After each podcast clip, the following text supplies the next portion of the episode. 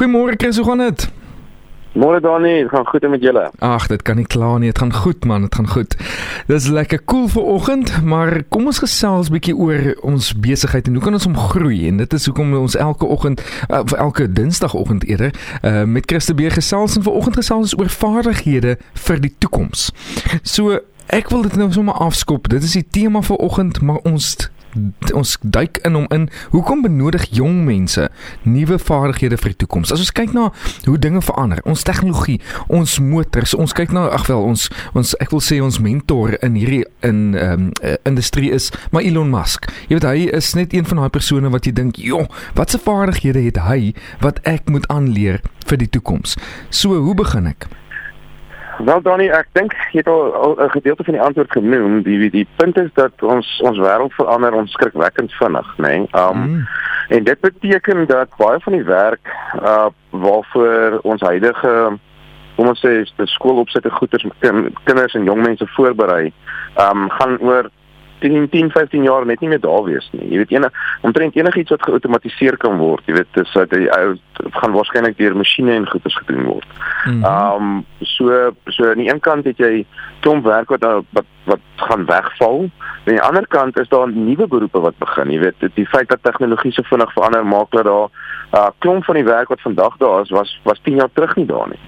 Ehm um, maar vir die nuwe beroepe om suksesvol dan te wees kort jy ander vaardighede. Jy kan nie um met die met met ou vaardighede uh jy weet hierdie hierdie werk uh suksesvol gaan doen nie. En en, en so ek dink daar's 'n groot uitdaging vir jong mense en veral vir ouers ook uh om om seker te maak dat ons ons kinders die regte vaardighede kan leer sodat hulle regtig sal floreer in die toekoms. Dis baie waar en ek het ook nou die afgelope tyd met die Poppy Act wat die 1 Julie nou in werking getree het, het ons nogals gesels daaroor dat jou kliëntediens um afdeling waar hulle gewoonlik jou skakel met al hierdie produkte, dit wat ons nie wil hê nie. Um dit gewoonlik daai afdeling gaan half weet wegval nou want dit is jy kan nie regtig net meer bel met nuwe produkte ensovoorts en so daar is 'n deel en, en dit is sommer net 'n voorbeeld van een industrie. Daar is soveel ja, ja. ander industrieë ook. So as ons nou ja, kan hm? En dan ek dink byvoorbeeld net aan iets soos die soos die DVD winkels wat ons gehad het, ja. nê? Nee? Ek meen dit het omtrent oor nag verdwyn. Nee, ja. want dit was vervang deur livestreaming. So, ehm um, dit is nou eenvoudige voorbeelde, maar Dis... maar uh, ek ek dink die mense besef die groot impak wat hulle praat van die vierde industriële revolusie. Hmm. Wat dit gaan hê, jy weet op op veral ons ons jong mense se toekoms. Ek wil vir jou sê rekenmeesters, finansiële beplanners ensovoorts, ons kan na kleiner gaan na uh, IT winkels ook um, met hierdie toepassings wat ons deesdae het en ook programme soos Pastel en ensovoorts. Dit maak dit hmm. soveel makliker en dit maak ook dat jy jou jou um, besigheid kan baie meer persoonlik of individueel hanteer. Persoon persoonlik hanteer as wat jy iemand nodig het om alles te hanteer. Uh so op daai noot, watse vaardighede sou jy sê moet jong mense op op uh, toespits en en regtig op na kyk om te te verbeter? So dan ek dink die, die gesaghebende liggaam waarna ou kyk vir daai antwoord is die wêreldekonomiese forum, né? Nee? Um hulle doen baie navorsing rondom wat wat gaan mense in die toekoms nodig hê, wat se vaardighede gaan wees en en en hulle wys ons dat daar's veral vier, hulle praat van vier C's, né? Nee? Um en en en Engels is dit nou uh, communication, collaboration, critical thinking and creativity. So uh kommunikasie, spanwerk uh weet kritiese denke en kreatiwiteit. Mm. Dit gaan soos jou pilaar jou jou vier pilare van vaardighede wees. Mm. Uh, en en en daar en veral uh, as jy nou dink aan 'n omgewing wat ons weet nog nie eens hoe lyk die werksplek oor oor 20 jaar van nou af nie. Ja. So so daai maar daai vier vaardighede sal sal enige jong mens goed doen. Jy weet om om om uh as hulle dit dit bekwam kan raak daaraan. Nou Chris in teorie klink dit vir my baie goed. Dit klink regtig fantasties. Maar ek is 'n ouer by die huis en ek wil graag weet wat doen ek vir my kinders nou om daai vaardighede dan aan te leer?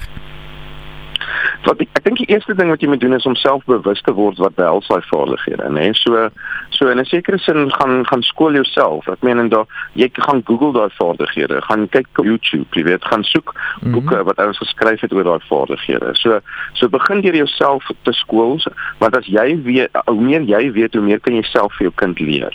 Ja. Ehm um, so dit sal my wegspringpunt wees. Die die tweede ding wat ek sal sê is soek soek 'n skool uh waar waar wat hierdie vaardighede mee erns maak. Jy weet wat regtig sê luister jy ons gaan jou, jou kind toerus vir die toekoms. Ehm um, want en en daar is ehm um, daar's regtig deesdae goeie opsies in die mark. Uh, jy weet om om daar te gaan gaan kyk. Mm -hmm. En uh uiteindelik, jy weet uh as jy daar ek dink as jy self geskool het, jy jy jy het 'n skool gesoek. Uh jy weet jy kan selfs ook iets oorweeg soos soos afrigting, jy weet um, om uiteindelik jou jou kinders te help om hy vaardighede uh op te bou en te ontwikkel in hulle lewe. So ek dink daar's ons op drie praktiese goedjies wat jy kan doen om dit ook klaar in die, die regte rigting te beweeg. Fantasties. Ek dink sommer ook ehm um, ouers moet nie bang wees vir sosiale media en en die tegnologie, die verandering in tegnologie nie.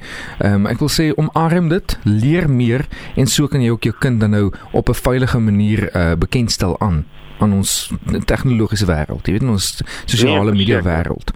Want dit is iets wat ek dink ons gaan definitief gebruik in die toekoms is al hierdie vaardighede op tegnologie.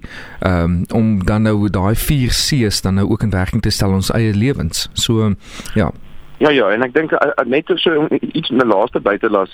Die ouens praat dat daai vuur is nogals kern, maar hulle sê deesdae daar's ander twee C's wat ook nou moet oploop oplet en hulle praat van character and citizenship. Gemeenende uh hoe ontwikkel jy jou karakter?